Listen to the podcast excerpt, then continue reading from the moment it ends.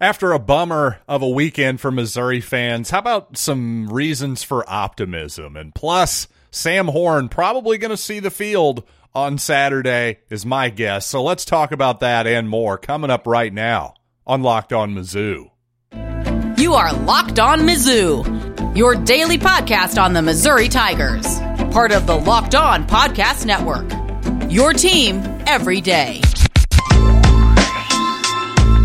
Hey, all you true sons and daughters, I'm John Miller, your Mizzou mafioso and the central scrutinizer of Missouri Tigers football and basketball. Thanks for making this show your first listen, and thanks for telling a friend how to find us on YouTube and everywhere else at lockedonmizzou.com. Well, unfortunately, we all know by now that, uh, yeah, that Missouri Kansas State game didn't exactly go how we Missouri fans wanted, huh? Now, I think a loss there we could have lived with, but an absolute annihilation, that one is a little bit tougher for Missouri fans like myself to deal with. But you know what? It is week two, and it isn't as though, my God, well, Missouri couldn't possibly get better from here.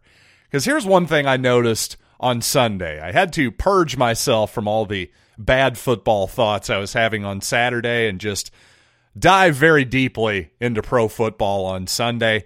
And one thing I noticed a lot of while I was watching my 12 to 1 Pittsburgh Steelers to win the division take down Cincinnati. They got incredibly lucky to win that ball game, but one thing you saw a lot in, in pro football on Sunday was bad offensive line play. And I bring up the Bengals because the Bengals spent a lot of money on offensive line this offseason.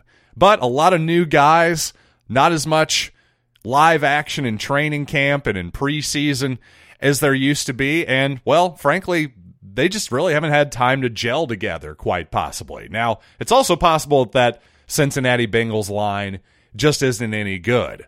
So, what does that have to do with Missouri? Well, obviously, the Missouri offensive line has left a lot to be desired so far as a unit. But again, if you want to be an optimist for a second, if you want to actually watch the rest of this season and think maybe some good things can happen, I still think there's time for this offensive line to gel and adjust and become a better unit together.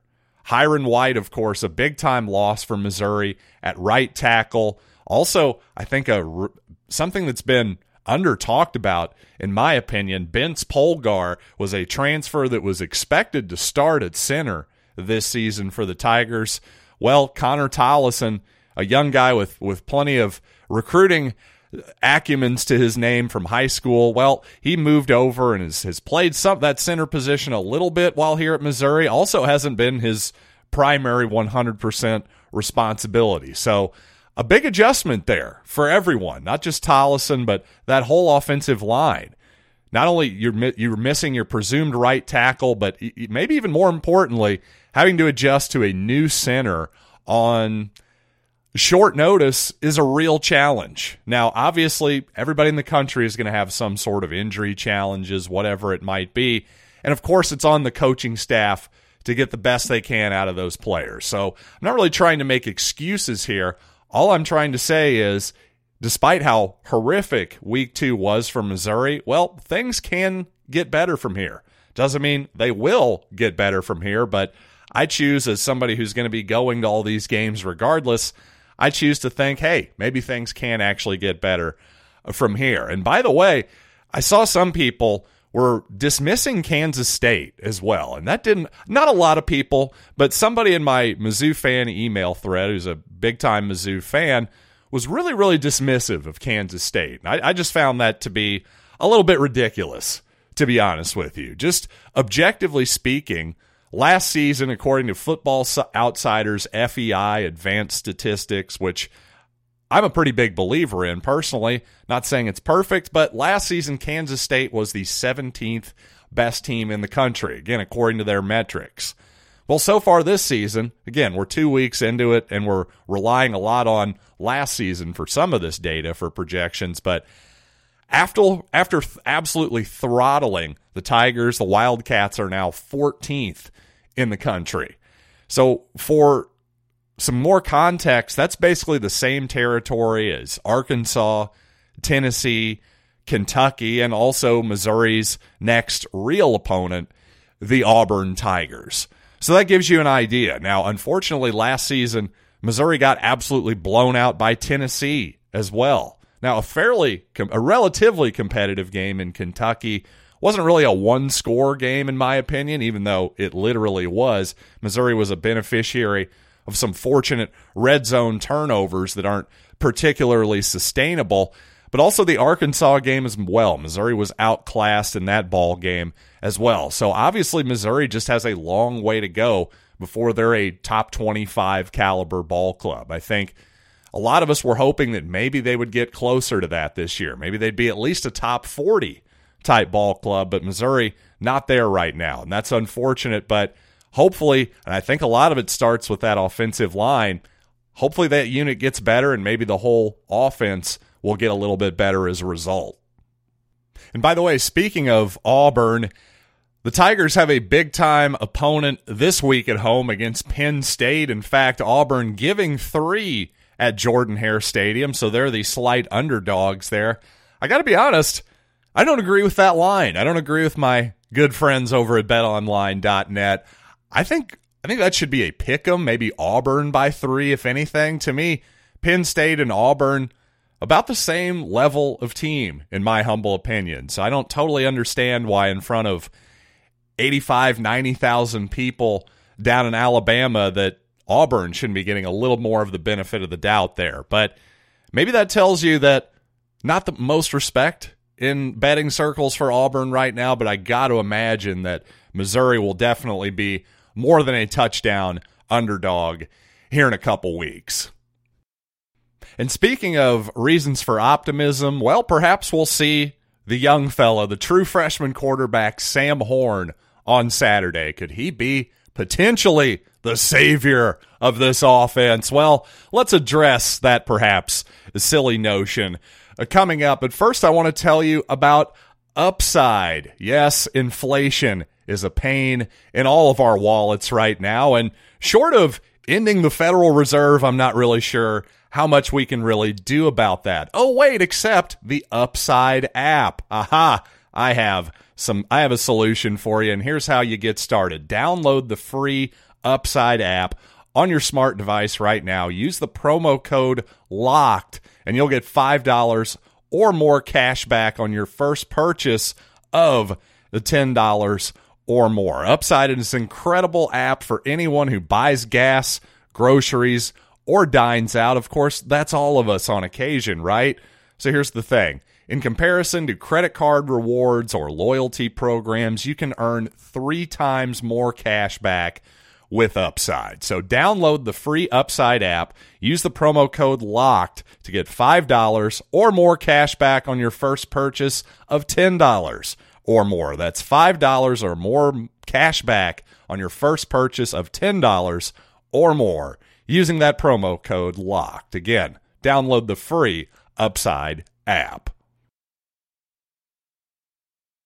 I'll be brutally honest with all of you. This Abilene Christian game isn't really moving the needle for me right now. I really wish Missouri was playing a real FBS opponent. I'm frankly over FCS games in general, but especially if it's not week one week three, we're playing FCS opponents. What could be more boring than that, to be honest? Because frankly, we're going to learn absolutely nothing about Missouri this week. Now, okay, maybe that's like going a little bit too far because maybe we will actually see Sam Horn for a little bit. That's about the only excitement that I can muster going into this football game right now. But here's the thing with Sam Horn Anybody expecting him to come in and be the savior of this offense probably needs to get a little bit more realistic expectations because I think if that particular scenario were going to be reality, I think Sam would have actually been here in the spring. I just don't see how, without him having, he's barely been on campus. He's barely been in this offense. He's barely had college practices at this point. Even if he were here in the spring, it would seem a little bit unrealistic for a guy who is playing high school football to come into a team that's having offensive line problems, as I discussed in the first segment of this program, oh, he's just going to come in and be fine. I, I don't think that worked out particularly well for Drew Lock, and well, I don't think it would work out great for Sam Horn either. But the reality is, if Missouri is off to a terrible start at in this at a certain point in this season, maybe you do just give the guy the keys and let have it be a trial by fire, that kind of deal. But regardless, hopefully second half of this ball game, I would play him the entire fourth quarter if Missouri is winning as easily as everyone expects. I'd play him at least that long to at least give you give a long look at a guy who has such obvious talent a big enough arm that Major League Baseball was interested in, in him as a pitcher, and also just a good enough athlete, a guy who can run too, who's really intriguing, tall. He's got about everything you could possibly want on paper. So, you know, it will be interesting to see what he looks like for sure. I just want to temper expectations a little bit because, well, quarterback, it's a tough, tough, tough position to play. We all know that, especially when you don't have the experience at when you move up a level. That's just asking a lot to me. But again, I will be curious to see if he plays against ACU. Frankly, I think he should. So we'll see what happens. Now, speaking of true freshmen, obviously Luther Burden's production was not where anybody wanted it to be last week. But interestingly enough, Eli Drinkwitz, while yes, he wants to get him the football, no doubt about that, he noted that the 65 snaps that Luther Burden took last week were about 25 more than Eli would like. And I got to say, that's a little bit odd of a statement to me, considering that Burden is the backup right now at punt returner, and Drinkwitz made reference to getting someone else some opportunities uh, back there. I think Drinkwitz said Missouri lost about 55 yards last week against Kansas State by just simply not catching the ball. Balls would just bounce off the turf and roll, roll, baby, roll. And, you know, I, I think Kris Abrams-Draine is he's been a good he's been a good kickoff returner. He ran one back for a touchdown last season, but in terms of punt returning now, this is his second stint as the Missouri punt returner after frankly failing at the opportunity in the year 2020, I'm just not seeing it from him as a punt returner yet. I, I, don't see what this staff sees in him as a punt returner, quite honestly. Does he just get nervous out there on game days? Because he performs quite well at his normal defensive position of cornerback. So, not really worried about him there. Also, hey, remember Cade Musser from a couple years ago? That's how, when, when basically this Missouri unearthed this walk on whose only job as a punt returner was just to catch the ball. Missouri had that much trouble in 2020 at the punt returner position that a victory for us was simply catching the ball. I think one time Musser actually returned one for five yards, and I, I almost lost my mind. I was like, wait, they allow him to not fair catch it? Incredible. Last year, Boo Smith was the punt returner. He was fine nothing really wrong with him, I guess. But it's been interesting that that's been a real issue so far, three years from Missouri here. Sure, the special teams, as far as Harrison Mevis, has been great. The rest of it, I'd say suspect at best. And coming up, some news on Miami cornerback transfer, former Miami player, that is Marcus Clark, and what he might do for the Tigers this season, and also enough football world with the Drew Lock slander. So that coming up right after these quick words.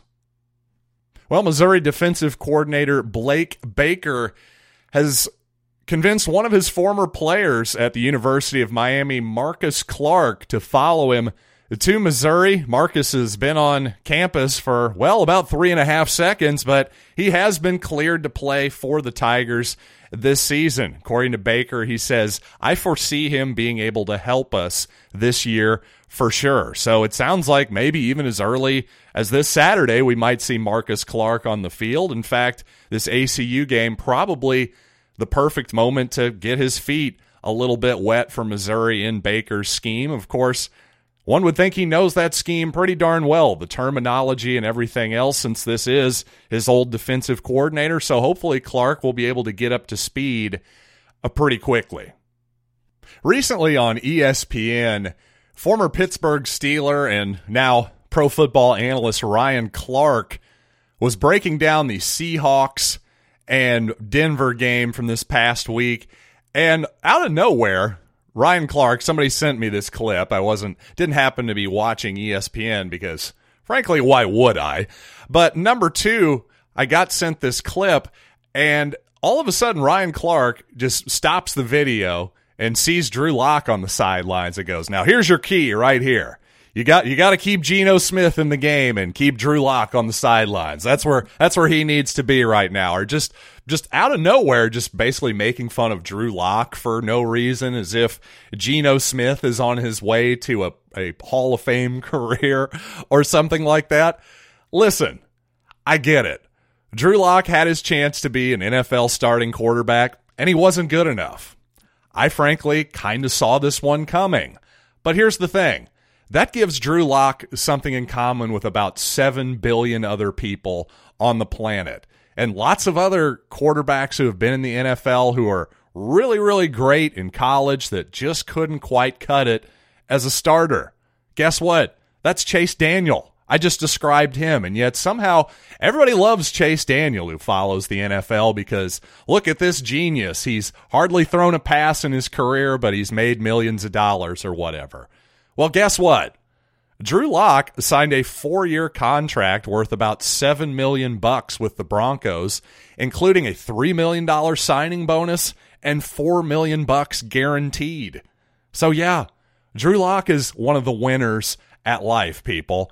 Blaine Gabbert kind of gets this too a little bit. Although with Blaine, I sort of get it a little bit more because at least he was a, a top 10 draft pick, at least, or very close anyway. Maybe he went 11th or something. Forgive me if I'm slightly off there. But people act like Drew Lock was supposed to be Andrew Luck or something. Like he went number one overall in the draft, or he's Trevor Lawrence or something. Drew Lock was a second round draft pick. How many second rounders can you think of who are great NFL starting quarterbacks? Name one. Because I can't name any off the top of my head. For whatever reason, the second round is the wasteland of the quarterback position. There are more guys who have been picked in the fourth and the fifth, like Dak Prescott, who have done better than done better than guys in the second round for whatever reason. But again, what is the point of this? Why is Drew Lock being picked on? Apparently, everybody likes Drew Lock. Apparently, his teammates really liked him a lot. Von Miller among them in Denver. So, again, leave the guy alone. He's just fine. Point your ire toward Cooper Rush next week. I think I think actually Dallas would be happy to have Drew Lock instead of Cooper Rush once you see what that guy's capable of next week. Sorry, Cooper. I know. I just flagged I just fragged you for absolutely no reason. But my point is, especially if you're a Missouri fan, lay off Drew Lock. He was a really good college quarterback for Missouri. Did he have his flaws? Of course he did, but I think you'd take him back, wouldn't you? So that's all I'm saying. That's all I got to say about that, as Stone Cold Steve Austin would say. But I do have one more final note for you. Check out Locked On SEC. Great podcast with Chris Gordy. He gets great guests all the time. You want to be abreast of everything that's happening in the Southeastern Conference? Well, check out Locked On SEC. So, until next time, I'm John Miller, and thanks for listening to Locked on Mizzou.